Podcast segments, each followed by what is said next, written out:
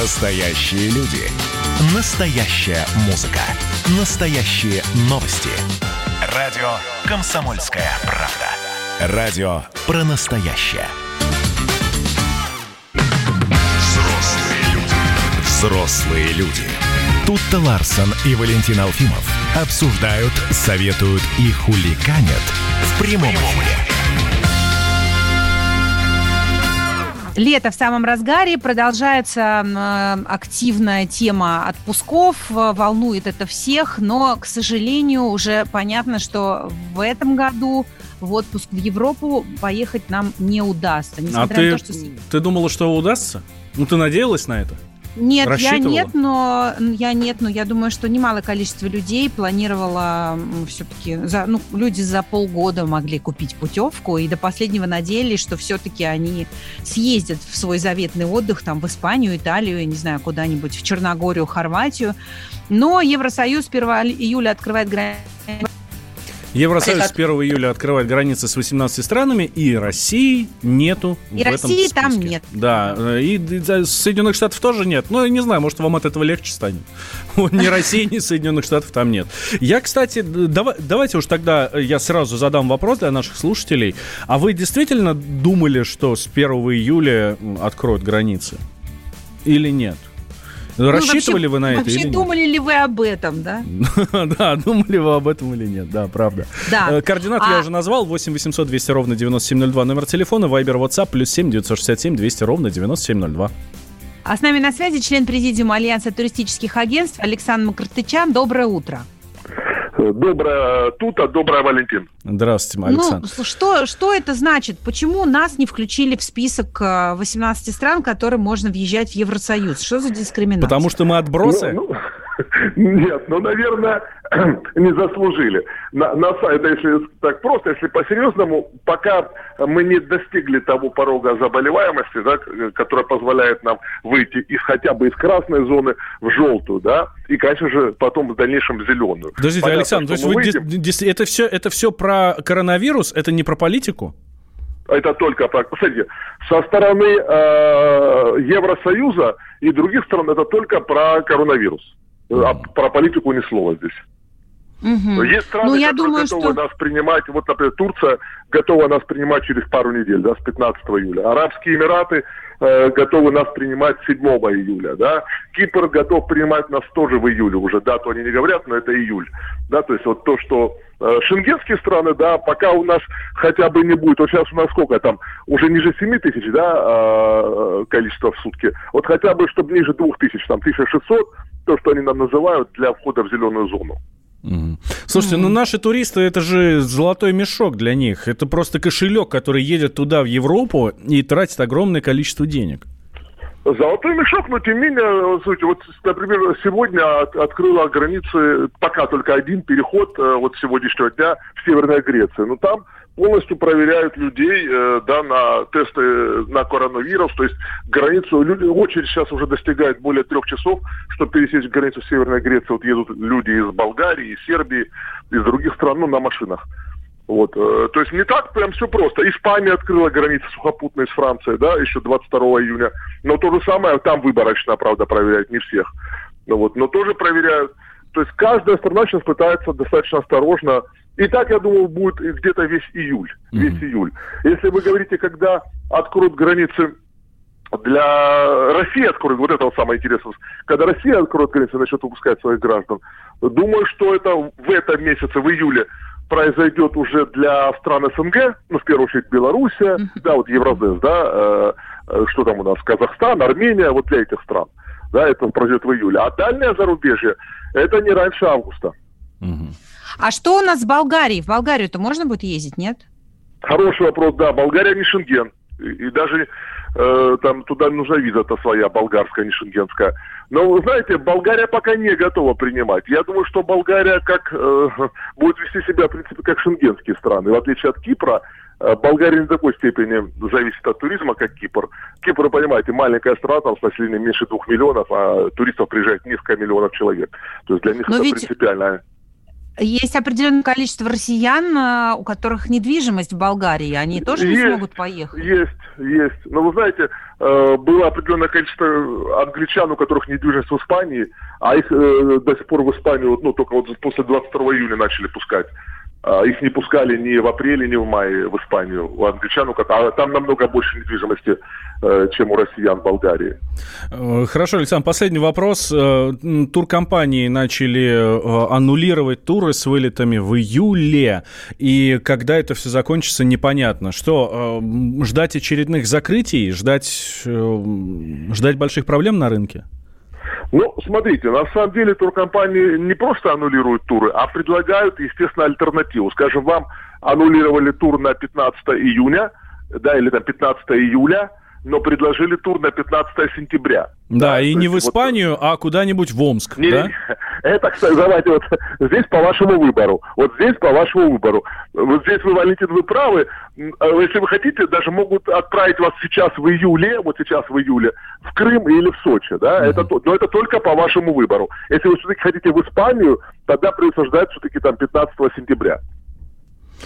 Понятно. Спасибо огромное. Член президиума Альянса туристических агентств Александр Макартычан был с нами на связи. Мы говорили о том, что с 1 июля Евросоюз открывает границы для 18 стран. России нет в этом списке. Но, честно говоря, я вот не знаю, особо как-то и не собирались.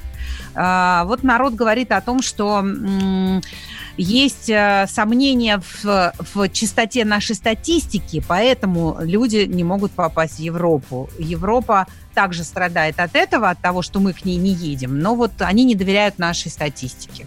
Слушай, ну, ну, ну доверяют, не доверяют. Ну, у нас динамика такая, что никаким итальяшкам, никаким, я не знаю, там шведам или всем остальным просто не снилось. У нас снижение идет, дай бог. И чего они боятся, я вот понять не могу. У нас здесь все ограничения уже сняты, мы уже совершенно спокойно гуляем. Я вот сегодня, меня сегодня гаишник остановил, даже маску не заставил надеть. Я сам ее надел.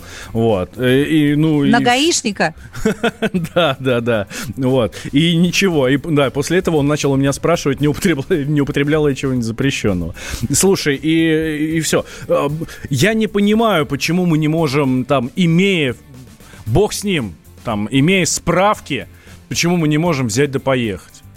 Ну вот видишь, народ, народ жалуется в WhatsApp у нас, что даже не, мог, не может э, житель Тверской области на поезде поехать в Калининградскую область, хотя с 1 июля поезд будет ходить но почему-то э, вот между... А потому что Европа, потому что нужно пересекать границу с Литвой, соответственно, через, через ее территорию и приезжать. И понятно. не дай бог вы чихнете туда вот, угу. в, в Литву в эту. В сторону Литвы. И все, и в Европе опять. Ну, в общем, э, шутка про курорты Баренцева и Белого моря становится все более и более похожей на, на реальность, которая нас ожидает. Пойду куплю себе тур на Соловки. Ну а что, будем открывать новые для себя направления. Не всем же в Сочи ездить. Можно и куда-нибудь туда, по севернее, по, по восточнее. А, кстати, в, Кали... в, Калининград, Востока. в Калининград можно добраться и на самолете. И я убежден, что Калининград – это лучший регион для отдыха. Но вы же взрослые люди. Хватит танцевать на столе во время эфира. Физкульт-привет, страна! Как ты? Сидишь дома? Хочется подвигаться? Мастер спорта, фитнес-эксперт, автор книги «Хватит жрать и лениться» Эдуард Коневский расскажет, как не набрать лишние килограммы в изоляции, как правильно заниматься фитнесом в домашних условиях, может ли спорт быть опасным? И как сделать его полезным. О здоровом образе жизни актуально, но не навязчиво. Не ленитесь, подключайтесь по субботам в 10 утра по Москве. На радио «Комсомольская правда». Взрослые люди. Взрослые люди. Тут-то Ларсон и Валентин Алфимов обсуждают, советуют и хулиганят в прямом эфире. Да, да, здравствуйте, дорогие друзья. Прямой эфир радио «Комсомольская правда». Валентин Алфимов, тут-то Ларсон. Хулиганим и не только. 8 800 200 ровно 9702 наш номер телефона. Хулиганьте вместе с нами. Хулиганьте как мы, хулиганьте лучше нас. И плюс 7 967 200 ровно 9702. Это номер Вайбера и WhatsApp, куда вы можете писать свои сообщения. Вот. Ну и продолжая тему летнего отдыха, э, Роспотребнадзор обновил правила Роспотребнадзор обновил Они правила таковы, для санаториев. Да. Слушай, да. у меня отваливается Джек в микрофоне, я делаю паузу, и сразу классно, что ты меня подхватываешь. Э, итак, в один номер можно теперь заселять не одного, а двух человек. Члены семьи и сопровождающие могут жить вместе в любом количестве. Вот. Маски в санаториях придется носить только в закрытых помещениях, где есть другие люди. Менять маску надо не реже, чем раз в три часа. Будут проверять. Не знаю как, но будут. При заселении нужно предъявить справку из поликлиники об отсутствии контакта с заболевшими COVID-19 за последние две недели, выданную не позднее, чем за три дня до отъезда. Справка об отрицательном тесте на коронавирусную инфекцию больше не нужна. Вот, э, да, и самое интересное, что никто не знает, где эту справку брать, никто не знает, где эту, как эту справку надо давать, и вообще от руки ее пишут в поликлинике, и можете сами написать и вообще не обращать на это внимания. Ну, то есть верят на слово, да? Да, еще расстояние между столиками в кафе и в столовых должно быть не менее полутора метров. А я вот прямо сейчас, вот в этом перерыве наткнулся на замечательную фотографию из парижского кафе, где, в, за, где столики стоят как обычно, но за столиками сидят плюшевые мишки, огромные такие, большие-большие, с человеческий рост. Вот, ну, соответственно, из четырех мест там два заняты мишками, а два можно занять самому. Вот это и есть социальная дистанция. Вот. Да-да-да. Миш, плюш, плюшевая социальная дистанция. Да. А еще все помещения в санаториях э, необходимо регулярно дезинфицировать, а у гостей должны быть а, возможность приобретать сред... должна быть возможность приобретать средства индивидуальной защиты, а, и еще будут измерять температуру отдыхающим не менее одного раза в день. Так что имейте в виду. Так, 8 800 200 ровно 9702. Николай к нам дозвонился. Николай, здравствуйте. Доброе а, утро. Здравствуйте. А, меня слышно, да? Да, да. Да, да. прекрасно. Здрасте. Откуда звоните? А, из Волгограда. Так, слушаем а, вас из Волгограда. Я, я вообще сначала хотел звонить, ну, сказать по тему, по поводу вот э, отдыха, вот это вот то, что Европа там границы там с нами там что-то не открывает. Но вот то, что вы сейчас последнее сейчас вот сказали, вот тоже интересно, вот это по поводу этих масок там в Европе, в санаториях там, вот тоже, например, это менять. у нас, это не в Европе, это у нас, а, Володь. А, да. а и, у, и у нас тоже, да. Это да, в наших санаториях вот такие правила, да, придется маски да. носить во всех общественных И вот правильно местах. вот вы сказали, что а, интересно, а кто будет контролировать? Я там за два часа там сменил, за три часа маску, или я просто, ну, я в кармане ее ношу, потом достал, вышел там в общественное место, и я ее вообще не меняю сутки, двое или трое суток кто это будет контролировать? Никто не сконтролирует же. Так что это все так. Это будут контролировать бдительные соседи. И девчонки, которые на вас будут смотреть. Они будут смотреть и говорить, ой, дом в той же маске вышел. Фу, как страшно, какой ужас. Но вы же понимаете, а девушки, которые будут, девушки, которые будут выходить гулять, они не могут два раза выйти в одном и том же. Значит, и маски будут менять. Вот. Да, но знаешь, вот правда, а маски э, кто-то носит одноразовые, а, а если люди покупают вот эти постоянные маски Модненькие. всякие, Модненькие. Их тоже надо раз в три часа менять. А ее можно, можно проветривать. С нами на связи специальный корреспондент комсомолки Дмитрий Стешин. Дима, здравствуй. Да, доброе утро. Мы Диме очень завидуем, потому что Дима поехал в отпуск на машине в Крым. Слушайте, да Если чему завидовать, Дима, если ну, чему завидовать. Сидеть, сидеть днем и часами расшифровывать интервью, потом писать, и, в общем, да. Почему-то все считают, что я отдыхаю. Но ничего подобного. Я на самом деле на нервах. Мне непонятно, как там будет дальше все строиться.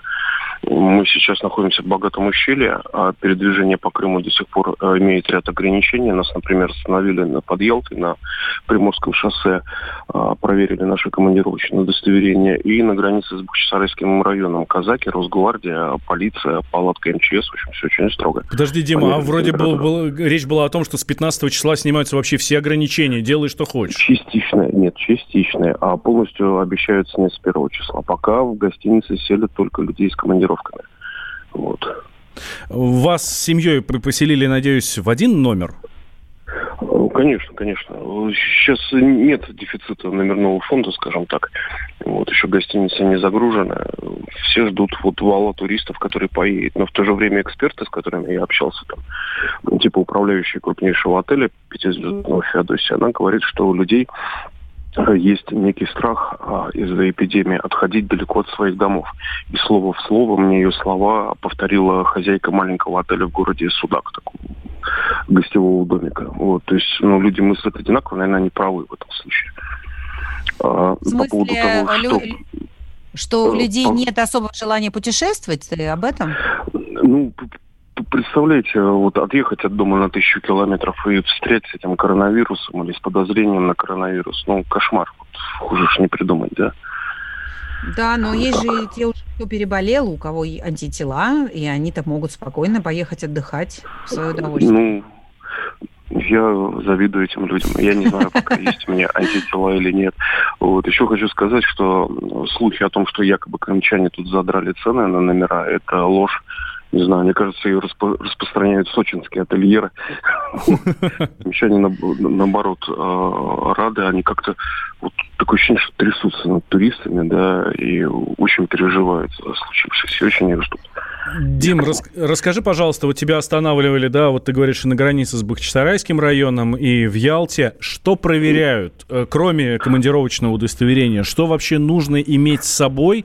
Нужно ли иметь какие-то справки? Не знаю, лазят тебе ли там в нос или в рот вот этим тестером и, и все остальное? Не-не-не, а в меня, значит, они увидели московские номера.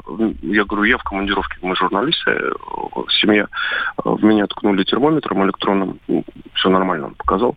Вот, попросили достать командировочные, на слово не поверили. Я потом уже держал их на готове. Вот.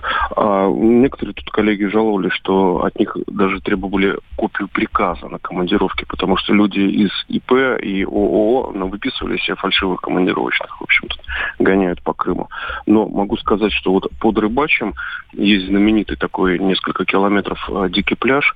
Он практически весь был заставлен автомобилями с номерами из Новороссийска, например, вот, ну, из каких-то других регионов России. То есть люди все, дикари приехали уже в Крым. Ну, то есть температуру повсеместно проверяют, да? А маски да, заставляют да. надевать? Нет, нигде никого не видел в масках. Вот в городе Судак я беседовал с местными жителями. Они сказали, что у нас за все время эпидемии был один якобы заболевший коронавирусом, но потом его посмотрели внимательно, сделали анализы и поняли, что это не коронавирус. Вот все. То есть в Судаке, например, не было заболевших. Ну, в общем, с 1 июля э, все ожидают начала полноценного туристического сезона, да, наплыв да. туристов, и Крым к туристам готов. Да, и туристов ждет, и цены не поднимал. Ну что ж. Хорошие новости. Да, это хорошие новости, действительно. Спасибо большое, Дима. Дмитрий Стешин, наш специальный корреспондент, отправился в командир... Не в отпуск, нет, в командировку в Крым для того, чтобы вам рассказывать, что там происходит. А, обязательно будем выводить его, наверное, каждый день. Ну, так что вы узнаете все, что... Ну, все, все последние новости, все, все правила и все перипетии нашего корреспондента вы обязательно узнаете. Вот. Да, тем более, что до 1 июля осталось всего ничего, и очень интересно действительно посмотреть, как будут развиваться э, вообще э, все подробности курортного сезона в этом году, потому что у меня-то есть ощущение, что будет просто биток и вообще месиво на пляжах, курортах Крыма и Краснодарского края. Это потому, что многие не поедут в Европу, и в Турции, ну, и в Египте да, всякие, да, там? Конечно, конечно. Ну, по крайней мере, я в, в Слушай, ну может быть это и хорошо. Может быть это и хорошо, потому что ну, приедут люди, привезут деньги, э, научат э, отдыхать, ну, и, ну не знаю, нау, научат сервису, может быть, местных жителей. А у меня, кстати, есть вопрос к нашей соведущей. Алиса, Алиса, куда лучше поехать отдыхать? Ответ есть на journal.tinьков.ру. Читаю. Сочи. И все? А как же Крым? Я понимаю вопрос, но тема не моя. Это нормально. Можно ли поехать отдыхать в Крым сейчас? Нашла ответ на mk.ru. Слушайте, крымские власти с 15 июня отменяют обязательную двухнедельную обсервацию для гостей полуострова. Формальный контроль за туристами сохранится. У них будут проверять температуру и отказывать в проезде при выявлении признаков ОРВИ. При этом гостиницы официально смогут принимать гостей только с 1 июля. Спасибо, Алиса. На здоровье. Кстати, я всегда могу включить вам радио, только попросите. Ха-ха-ха-ха. Спасибо, Алиса. Как-нибудь без тебя обойдемся. Сами себе включим нашу любимую радиостанцию «Комсомольская правда». Слушай, а это какой-то засланный казачок. Почему? Сейчас мне голос Америки тебе как запустят. Почему? Потому что она говорит, что Крым это не мой вопрос? Да, во-первых. А во-вторых, все время что-то норовит нас куда-то переключить, тебя куда-то увести из эфира. Нет, какая-то не очень. Не доверяю я этой женщине, не доверяю. Ревнует? Мой тест она не проходит. Тест Ларсон. Э, мне очень нравится, что больше нет никакой обсервации, потому что это, конечно, очень странная история была. Я бы сказал, это страшная история, просто слово страшная обсервация. И, и слово страшное, и тот факт, что надо было за свой счет, там, если у тебя нету э, путевки в санаторий и всяких справок, надо было там еще сидеть за свой счет. И вообще, я помню, такая была мрачная формулировка, типа, что в Крым можно было приехать только по делу. А если ты приехал без каких без дела, а вот просто отдыхать это не дело, то ты и въехать даже не можешь. Я очень надеюсь, что с 1 июля все-таки пляжи заполнятся людьми, и все будут живы, здоровы, радостны, отдыхать на солнышке, греться, купаться в чистом море, и забудем мы весь этот кошмар самоизоляции. Сейчас заплачу. Но вы же взрослые люди. А деньги тратите на всякую ерунду. Андрей Ковалев. Простой русский Миллиардер. В авторской программе «Ковалев против». Против кризиса. Против коронавируса. Против паники. Против кнута, но за пряники. Я расскажу вам, как спасти свои деньги и бизнес в эти непростые времена. Помните, миллиардерами не рождаются, а становятся. Ковалев против. На радио «Комсомольская правда». По будням с 10 вечера до полуночи по московскому времени. Взрослые люди. Взрослые люди. Тут-то Ларсон и Валентин Алфимов обсуждают, советуют и хуликанят в прямом эфире. Да, и что-то я как-то сникла после новостей о повышении оплаты э, ЖКХ на 4,5% в Москве. А когда было это мало... так? Ну, это мало тебе. похоже на антикризисные меры по случаю эпидемии А когда COVID. было не так? Когда не дорожала коммуналка? Ну, каждое 1 июля у нас есть традиция поднимать цены на коммуналку. Вот ну, и я как-то думала, знаешь, в этом году могли бы без этого обойтись. Э, могли бы. того, что все сидят без денег, какая-то странная, конечно, мера. Ну, могли ладно. бы, но не обошлись. А виноват кто в этом? Коронавирус. Конечно, конечно. Не, ну, это, это стабильность и называется, Валь. А стабильность признак класса. Вот. Да, кстати, о вирусах. А, мы а, тут очень много... Вот если бы не было вируса, то незаметно прошло бы подражание. И не говори, да, гадкие вирусы, давайте их все уничтожим вообще. Вот была бы волшебная палочка, махнул, раз, и ни одного вируса на Слушай, планете ну не это осталось. правда, такой же кайф, такой бы кайф был бы. Очень много сословного наклонения здесь, да?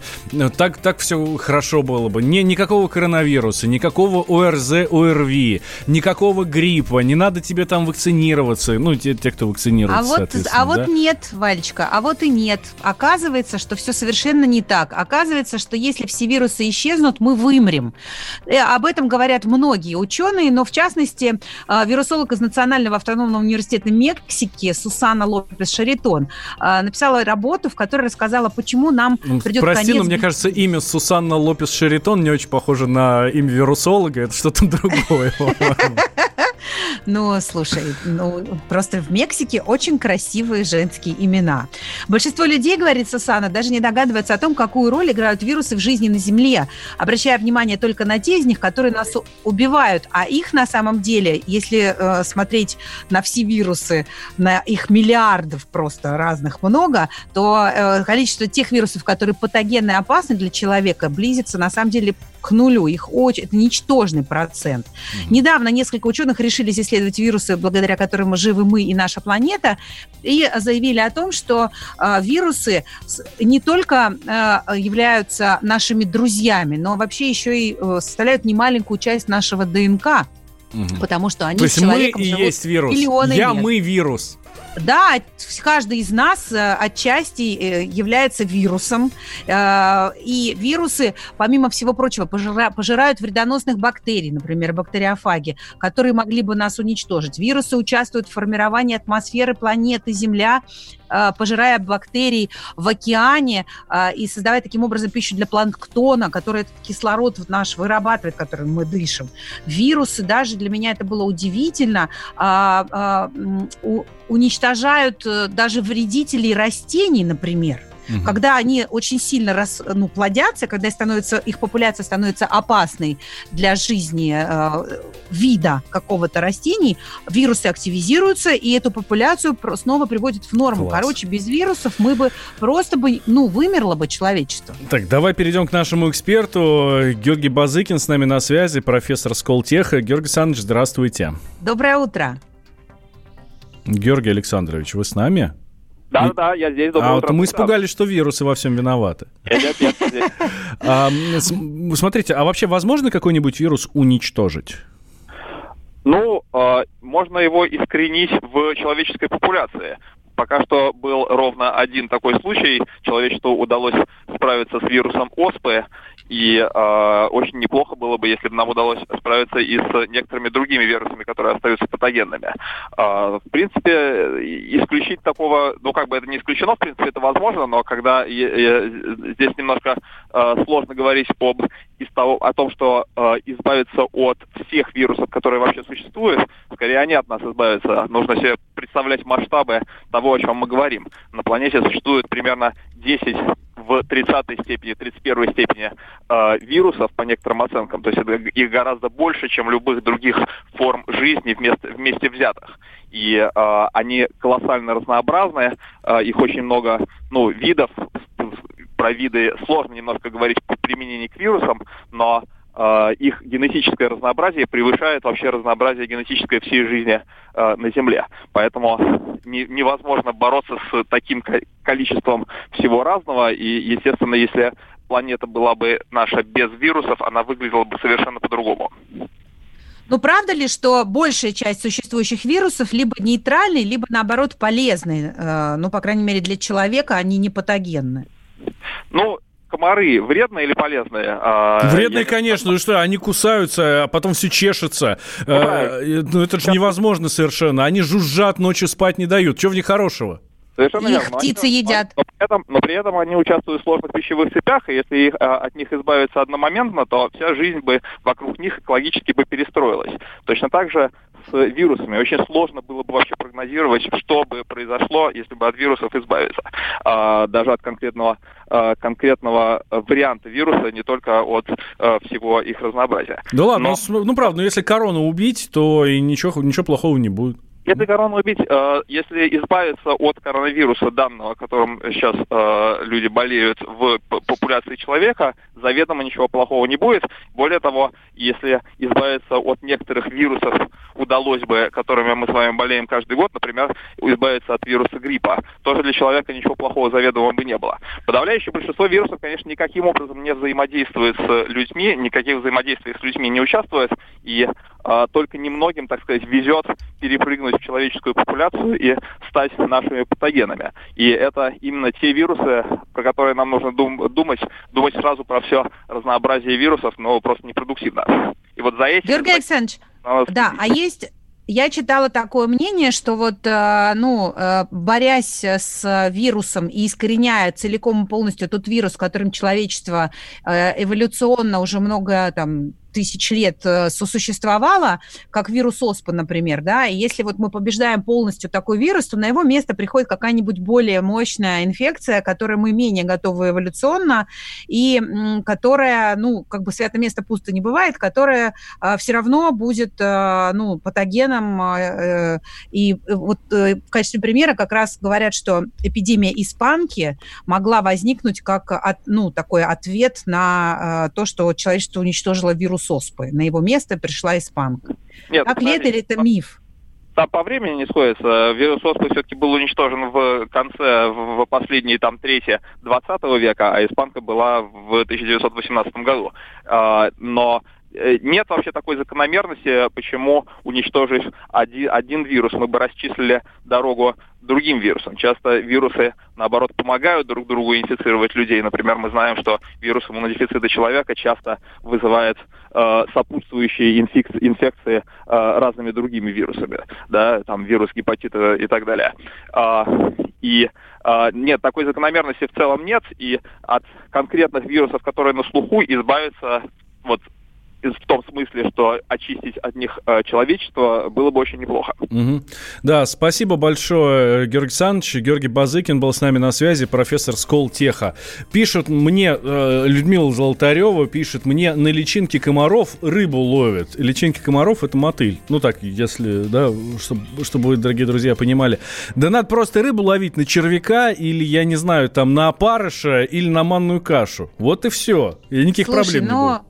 Видишь, э, получается, что и вирусы тоже э, все-таки гораздо сложнее у нас с ними отношения. Смотрела даже, фильм «Война с комарами. миров»? «Война миров» Нет. смотрела? Но я читала очень классную книжку а, генетика Шарона Муалема, которая называется «А что, если они нам не враги?». И вот в этой книжке рассказывается о том, как вирусы и бактерии помогли человечеству эволюционировать, и, не, и, и именно благодаря им мы не вымерли. Вот, а в «Войне миров» вирусы спасли нас, э, спасли Землю от вот этих вот а, ужасных треног, которые пожирали людей. Вот. А, от инопланетян. Да. Ну, в общем, Короче, одни плюсы в этих вирусах, одни плюсы. Совершенно очевидно. Но, но есть нюансы. Но вы же взрослые люди. Хватит хулиганить в прямом эфире. Когда армия. Состояние души. Военное ревю на радио «Комсомольская правда». По вторникам и четвергам полковник Виктор Баранец метко стреляет словом. Победа и победитель – это для нас свято. Если вам поплевать на это хочется, то это на соседнюю радиостанцию. А полковник Михаил Тимошенко подает снаряды. Вся правда о настоящем и будущем наших вооруженных сил. Ну и немного армейских байк. Медведя можно научить стрелять из автомата. В прямом эфире. Слушайте и звоните. Военное ревю. По вторникам и четвергам в 16.00. По московскому времени. Никто не уйдет без ответа. Коридоры власти. Именно туда мы сейчас отправляемся вместе с Туттой Ларсен. Наш провожатый Дмитрий Смирнов уже ждет нас у дверей этих коридоров. Дима, здравствуй. Доброе утро. Доброе утро. Дим, Доброе меня, утро. меня очень просят в нашем мессенджере задать вопрос. Я э, задаю вопрос, не знаю, к тебе этот вопрос или к Тути Ларсен, может быть, Путину напрямую. Когда отремонтируют улицу Сызранская в районе птицефабрики? Дорога просто отсутствует, хотя является центральным районом города. Вот. Какой город, не знаю. Но меня просят, я задаю. Ладно. Переходим дальше. Я думаю, это тут Дим. вопрос, на самом деле. Да? Почему? Я, я, я, я, у меня пост, я мясо не ем, про птицу тем более ничего не знаю. Что вы меня ставите в расплох? Я еще не настолько курица, чтобы знать, где находится птицефабрика, в конце концов. Да, но при, давайте к серьезному вернемся. Давайте. Президент дал интервью телеканалу «Россия». А, и много чего интересного там наговорил. Много чего интересного рассказал. А, а, а, а что он так зачистил вообще? И, и, и, и тут выступил, и тут выступил. Еще и, и статью написал, и интервью дал. Да, ну, статья немножко другая, стоит особняком, а то, что ты говоришь, совершенно верно. Наверное, многие отметили, что частота появления Владимира Путина, если вообще это возможно, она увеличилась именно с такими вот э, программными выступлениями, но, видимо, это и есть ответ на запрос, который был в обществе. И, собственно, и вы меня не раз спрашивали на протяжении последнего там, месяца, да, что будет ли Путин объяснять суть поправок, будет ли он обращаться к гражданам России. Ну вот он это, в принципе, и делает. Там он рассказывает, как было, что будет, и что, собственно говоря, как он видит нынешнюю ситуацию и дальнейшее развитие. Я напомню нашим слушателям, что вроде как на сегодня аж четыре информированных источника из администрации... Нет, нет, нет там нет? они уже обманулись, и там Песков уже в пятницу сказал, что обманули, вот, понимаешь ли, информированные источники, обращение будет. Ну, он смешно сказал, конечно, он сказал, что в понедельник Путин не обратится, но до э, 1 июля обратиться. Дедуктивным методом, сказал он, можете вычислить когда. То есть, получается, Очень После. сложный вопрос, да. Ну, нет, ну, значит, соответственно, ждем завтра, правильно? Во вторник, что, да, скажите. Завтра, завтра Владимир Путин откроет э, Ржевский мемориал и обратится, соответственно, не знаю уж откуда. От Ржевского ли мемориала или это отдельно будет гражданам России еще с одним на радость тут э, Слушай, обращением. А, а как он поедет в Ржевск, это известно? Это там будет вертолет или автомобиль? Я просто на Новой Риге, мне вот интересно, будут перекрывать все шоссе завтра или нет? Да нет, конечно, на вертолете. Ну, мне тоже Что кажется, тут туда... Лететь тут всего ничего.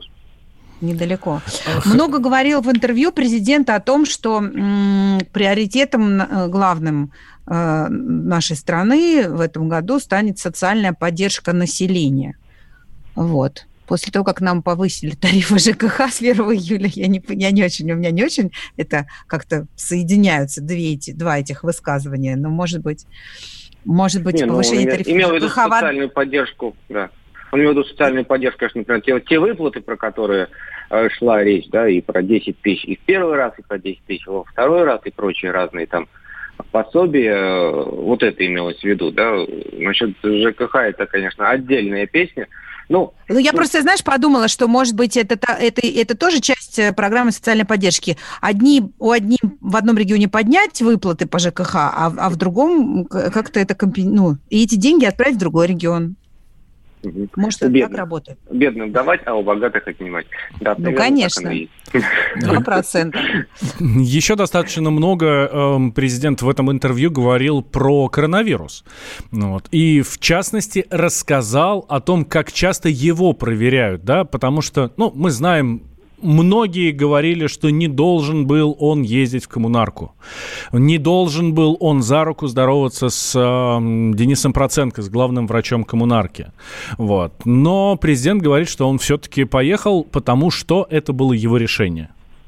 Нет, да бог с ней с коммунаркой, собственно говоря, а, дело давнее, и все уже там, кто, кто мог, заболели и даже выздоровели в общем-то. Тут э, там речь, наверное, да, более интересно шла про риск, который считает он вот оправданным, неоправданным. Когда вот он сказал, что я считаю оправданным, когда что-то посмотреть своими глазами. Но вот в данном случае вот у нас история с тем же парадом или завтрашним Ржевским э, мемориалом, да, Александр Григорьевич Лукашенко приезжал 24 числа который сам говорил, что он ни разу не сдавал тест на коронавирус, потому что отлично себя чувствует. Вот. И завтра приедет, соответственно, тоже. И Путин с ним здоровается за руку и общается. Или, например, президент э, Сербии господин Вучич приезжал и тоже здоровался за руку и общался со всеми вместе. Вот. А у него на следующий день заболели министр, иностран... министр обороны и глава парламента Сербии, с которым он явно Ничего себе, ничего себе. Вот. То есть тут вот даже теория не, шести рукопожатий, а буквально полутора, да? Вот оправдан это риск или нет? Или вообще, может, не риск? Или надо на это уже не обращать внимания? Вот большой вопрос. Но президент сказал, что он а, сдает тесты на коронавирус раз в три дня. Так что ну, да, в любом случае... Да, если даже что-то, не дай бог, то ну, на ранней стадии все это выявится. Это вообще, кстати, неплохая практика для тех, кто работает в группе риска там, или часто а, выходит в общественное пространство раз в три дня. Надо последовать примеру президента тем, кто не остался в самоизоляции. Да сейчас уже никто не остались в самоизоляции, но в принципе, да, ты права. Ну что это, я сижу на даче, вот я точно, ну хотя я в магазин хожу тоже. Дим, про, Хорошо. про Ржевский мемориал мы поняли. А какие еще планы у президента на неделю? Есть ли какое-то расписание? Чего нам ждать от Владимира Владимировича? Ну, кроме голосования, которое будет то ли в электронном виде, то ли в очном, то ли заранее сегодня-завтра, э, будет еще и сегодня ожидаем. То есть он все-таки а, заранее такой... проголосует, не первого числа, да? Нет, это я говорю, что вот третий вариант, да, угу. который все три варианта нам перечислили, мы их еще раз повторили, чтобы мы не знаем, как ну, Просто будет. все возможные, а... понятно, да. Да. А, сегодня ожидаем мы совещания очередного по борьбе с коронавирусом и его последствиями. Там, вроде как президент 10 раз сказал, что эпидемия побеждена, почти идет на убыль. Вот сегодня ждите очередных молний информационных агентств про то, что Путин заявил, что эпидемия пошла на спад. Вот что-то такое будет. Это здорово. А еще очень хочется верить президенту, когда он говорит, что нет оснований, что коронавирус кто-то вбросил. То есть все-таки это естественный процесс, а не какая-то, э, как в теории заговоров нам пытаются рассказать, э, не какая-то там разработка каких-то лабораторий э, и вот как будто искусственно созданный вирус. Президент ну, да, наш говорит, кстати, что нет. Да не было э, какой-то официальной или сформулированной позиции России по этому вопросу. Там американцы усердно обвиняют наших китайских товарищей про то, что они, значит, выпустили этого джина из своей пробирки, и там чуть ли это не до официальной уже позиции США дошло. Вот Дональд Трамп предлагал уже переименовать недавно, да, в этот в коронафлю его или в Ухань. Вот. И в этом смысле можно трактовать это высказывание Путина как ответ Трампу. Угу. Да. Спасибо огромное, Дим. Дмитрий Смирнов, Хорошего специальный дня. корреспондент с э, комсомолки, был с нами на связи, корреспондент кремлевского пула. Вот. Да. Ну а что? Мы желаем всем прекрасного дня. Я с вами прощаюсь до завтра. Да, Тота Ларсен к нам завтра обязательно вернется в 8 утра, а я, Валентин Алфимов, останусь здесь и буду у вас уже после новостей. Взрослые люди. Обсуждаем, советуем и хулиганим в прямом эфире. Георгий Бофт политолог, журналист, магистр Колумбийского университета, обладатель премии «Золотое перо России» и ведущий радио «Комсомольская правда». Авторскую программу Георгия Георгиевича «Бофт знает». Слушайте каждый четверг в 17.00 по московскому времени. А что такое деньги по сравнению с большой геополитикой? Мы денег тут не считаем. Взрослые люди. Обсуждаем, советуем и хулиганим в прямом эфире. Здравствуйте, дорогие друзья. Прямой эфир радио «Комсомольская правда». Меня зовут Валентин Алфимов. Мы тут с вами вместе. 8 800 200 ровно 9702. Наш номер телефона. Вайбер, WhatsApp. Плюс 7 967 200 ровно 9702. Это, соответственно, ваши... Это наши координаты для того, чтобы вы нам писали, звонили и с нами общались. Смотрите, у нас тут июль начинается, да? Ну, буквально уже там через пару дней. В среду уже 1 июля. Вот, соответственно, такая психологическая историческая отметка. Вот мы уже много сегодня говорили с Тут Ларсен о том, что и цены на ЖКХ поднимаются на, в разных регионах по-разному, где-то на 6,5%, где-то где сильно меньше, но, в общем, поднимаются. А вообще, что будет? Что будет дальше? Э, с, ну, давайте в первую очередь, конечно, с экономической ситуацией. Она всех очень-очень волнует. С нами на связи Михаил Беляев, эксперт Российского института стратегических исследований. Михаил Кимович, здравствуйте. Здравствуйте. Михаил Кимович, а каким будет курс рубля к доллару?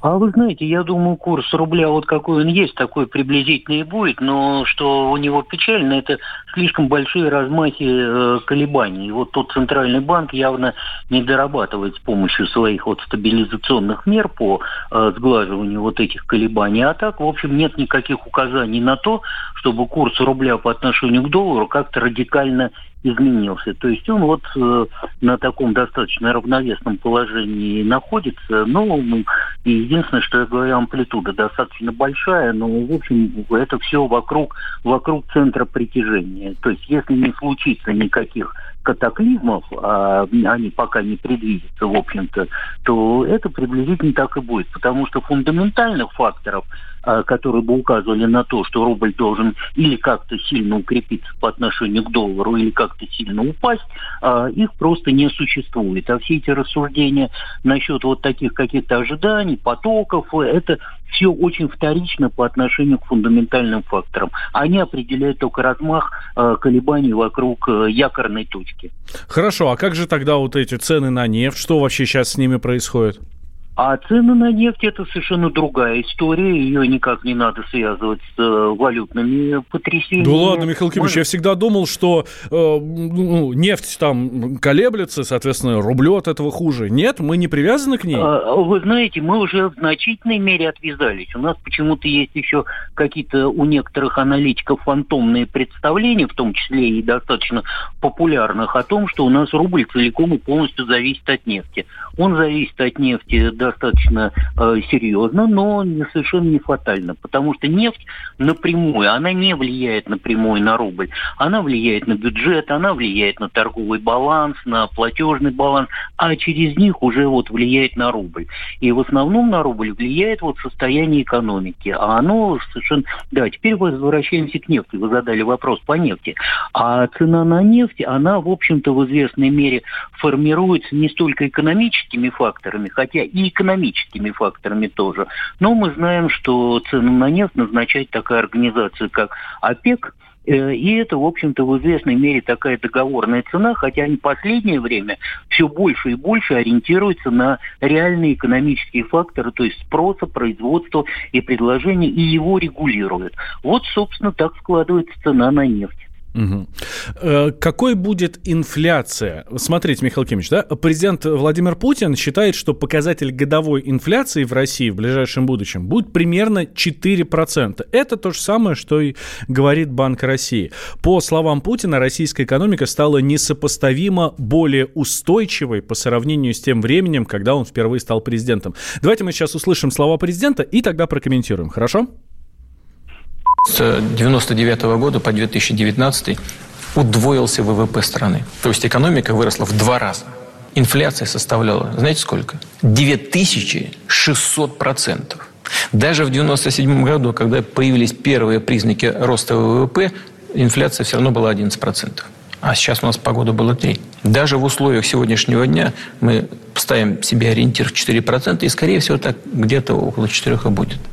Э, Михаил Кимович, ну правда, 4%, ну я помню времена, когда, ну совсем недавно еще, когда 10-15%, ну когда было меньше 10, уже считалось хорошо, а теперь 3-4. Неужели у нас так все хорошо в стране? А, вы знаете, мы говорим об инфляции, вот образно ее называем, это температура э, экономики. Вот если экономика более или менее стабилизируется успокаивается, вот тогда успокаивается инфляция.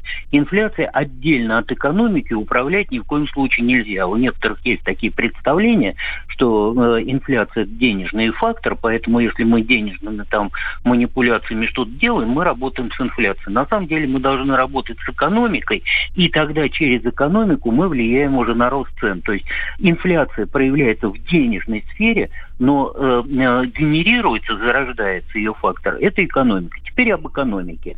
Вот у нас экономика, безусловно, стала более... Вот когда были эти э, колоссальные цифры э, инфляции, даже не галопирующие, а уже фактически там, это гиперинфляция уже называется, э, когда экономика была в полном развале и в полном э, непонимании, кого, куда ей двигаться. Вот сейчас мы, э, у нас экономика, какие бы у нас ни были бы к ней претензии, а претензии претензии есть, и, в общем-то, они есть к любой экономике, мы не можем отрицать, что она э, не стала более, более стабильной, даже наоборот, э, еще более определенно, можно сказать, не э, обрела бы э, такую достаточно устойчивость. У нас в экономике вот то, что раньше ей ставилось в вину либералами, что там слишком большой государственный сектор в экономике, действительно, может быть, она э, при большом государственном секторе не так динамична, но она лучше переживает кризисные времена, потому что это государственные предприятия с государственными заказами и бюджетными деньгами. Они не так зависят от рынка, поэтому они более стабильны. И вот они переживают эти кризисные времена намного лучше, чем э, частные предприниматели, э, частно управляемые. Вот когда будут другие времена, вот тогда станет вопрос уже более э, о соотношении. Но это уже будет другая история, она будет потом. А мы говорим о сейчас. А то, что сейчас экономика приобрела стабильность, а уж по сравнению с 90-ми годами, это совершенно определенно. Соответственно, это отражается и на инфляции. И вот 4% это э, цифра, которую ставит и Центральный банк, и которую, естественно, повторил президент, потому что Центральный банк э, занимается у нас инфляцией. Но тут должна быть одна оговорка, что 4% это то, что считается по очень широкой кругу товаров, то есть по всему, по нескольким тысячам. Вот там, значит, в среднем будет 4%. И для каждого может быть индивидуальная инфляция. Это инфляция по тем продуктам, которые человек угу. предпочтительно потребляет. И вот, вот по и этим продуктам, Михаил Кимович, как всегда, вот, будет больше, чем эти самые 4%. Да, да, да, спасибо большое. Михаил Беляев, эксперт Российского института стратегических исследований, был с нами на связи. Так, летописцы земли русской снова в сборе. Как было бы здорово собрать памятники Ленину в одном месте, чтобы они стояли на высоком берегу Волги под городом Симбирском, и это была бы наша терракотовая армия, как в Китае. Олег, вы пытаетесь развязать э, здесь революцию. Мы вам этого сделать не дадим. Вы мне нахамили, и вам желтая карточка. А так продолжаем беседу. Олег, вам желтая карточка. Рома, Роман, экран. засуньте свою желтую карточку, знаете куда. Кашин-Голованов. Отдельная тема. На радио «Комсомольская правда». По будням в 9 вечера по Москве. Как мне пишет тоже один товарищ, что за наши с Романом отношения он переживает больше, чем со своей, со своей девушкой.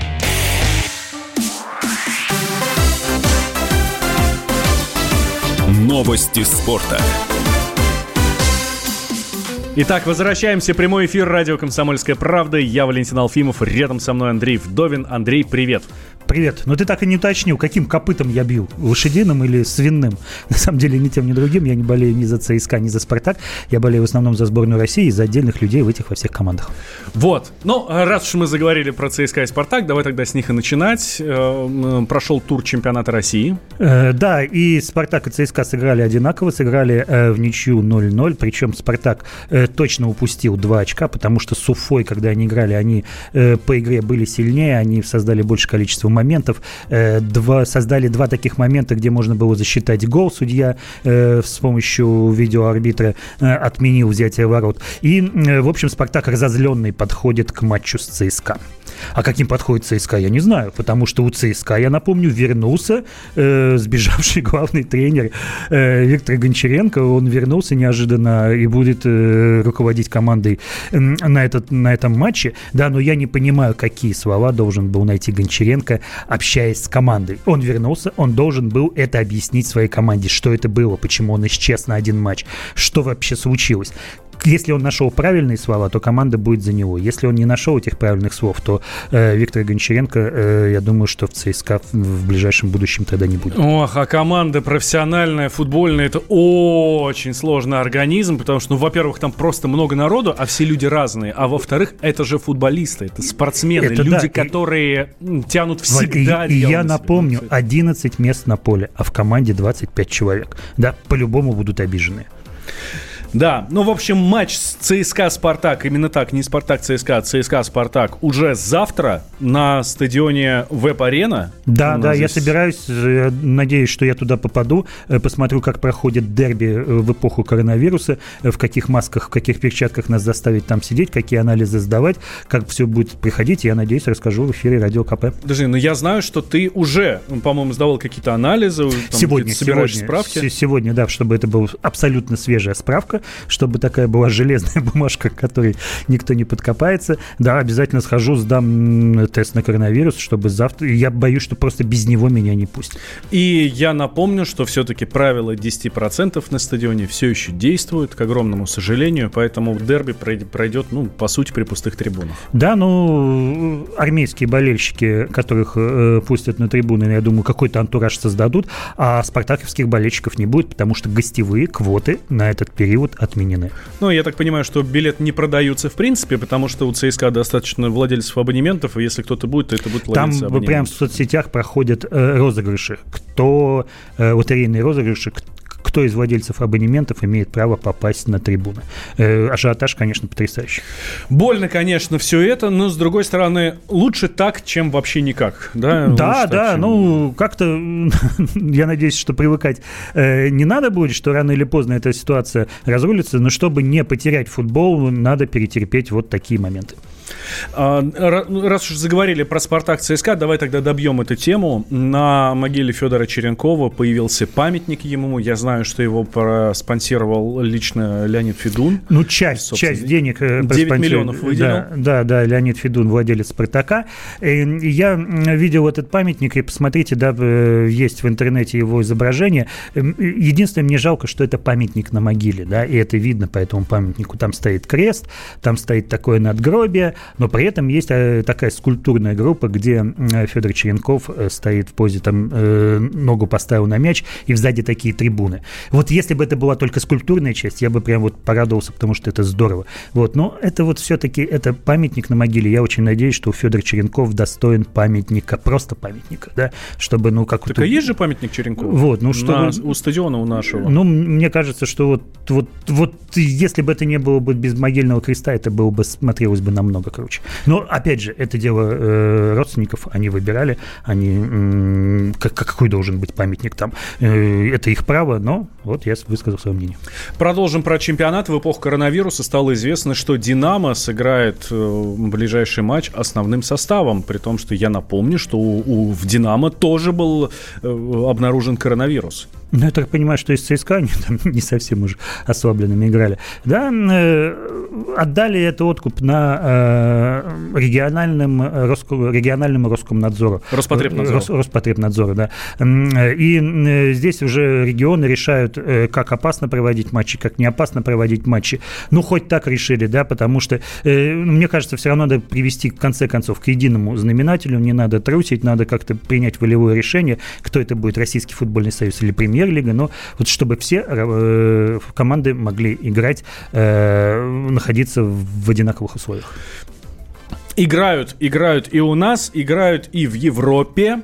На минувших выходных прошел супер матч, ну супер матч для российского болельщика Барселона-Сельта. Да, и закончился он со счетом 2-2, и один гол, и один из этих голов Сельты забил Федор Смолов. Я, э, я признаюсь, я не ждал этого матча, я даже не знал, что он пройдет, но я не сильно слежу за чемпионатом э, Испании и за Барселоной или там за Сельтой, но э, я узнал о нем в нашем чатике, где мы с друзьями общаемся, и как раз, значит, все там очень сильно смеялись, что вот Федя Смолов будет бегать за мячом, э, если еще его выпустят, а получилось получилось-то как? Э, Смолов вышел в основе? Да, Смолов вышел в основе. И забил гол. Да, но я Первый гол. За, за Федора Смолова можно сколько угодно смеяться над ним, да, но человек взял, пожертвовал какими-то деньгами, очень солидной суммой своей зарплаты в Локомотиве, пошел на меньшие деньги э, в Сельту, в испанский чемпионат, чтобы там забивать он забивал уже Реалу, теперь забил Барселоне. Да, человек исполняет там свою мечту, реализует свои амбиции, наплевав на какие-то там деньги, видимо, уже заработав достаточно, чтобы играть в футбол в удовольствие и приносить это удовольствие болельщикам. Так что вот над кем, над кем, а над Федором Смоловым, я думаю, что смеяться как-то, ну, не очень здорово. Федор, удачи, переживает какое-то там рождение уже, уже даже не первое, там перерождение, были у нее взлеты и падения, но будем надеяться, что сейчас в Европе у нее все получится, и не считая Дениса Черышева, он, получается, единственный наш... Головин. А, э, да, да, Саша Головин тоже. Ну вот, у нас три человека в Европе, один из них Федор Смолов. Ну и что, вы после этого будете над ним смеяться? По-моему, это категорически неправильно. Андрей, спасибо большое. Андрей Вдовин, спортивный обозреватель комсомол, комсомолки, был с нами на связи. А я хочу вам, дорогие друзья, напомнить, что всю эту неделю, ну, в смысле, всю эту неделю, до первого числа, то есть до среды, вы должны, я именно так скажу, должны сходить и проголосовать э, по поводу поправок в Конституцию. А у нас, если у вас есть вопросы, у нас в «Комсомольской правде» продолжает работать горячая линия по поправкам в Конституцию. Называется она «Наше решение, наше будущее». Организована она комсомолкой и холдингом ВГТРК. Что включает пакет поправок? Где и как можно проголосовать? Каким образом при этом обеспечивается безопасность? До 1 июля включительно с 6 утра до 10 вечера по московскому времени на все ваши вопросы отвечают журналисты, юристы, волонтеры и звездные гости. Телефон горячей линии 8 800 100 ровно 0972. Звонок бесплатный из любой точки России. Смотрите, кто у нас сегодня? Буквально с минуты на минуту Эдуард Бояков, э, театральный режиссер и педагог и продюсер, начинает отвечать на вопросы. В час дня Илона Броневицкая, потом Денис Майданов и Александр Хинштейн, а даже вечером будет Сергей Мардан отвечать на вопросы. Взрослые люди. Обсуждаем, советуем и хулиганим в прямом эфире.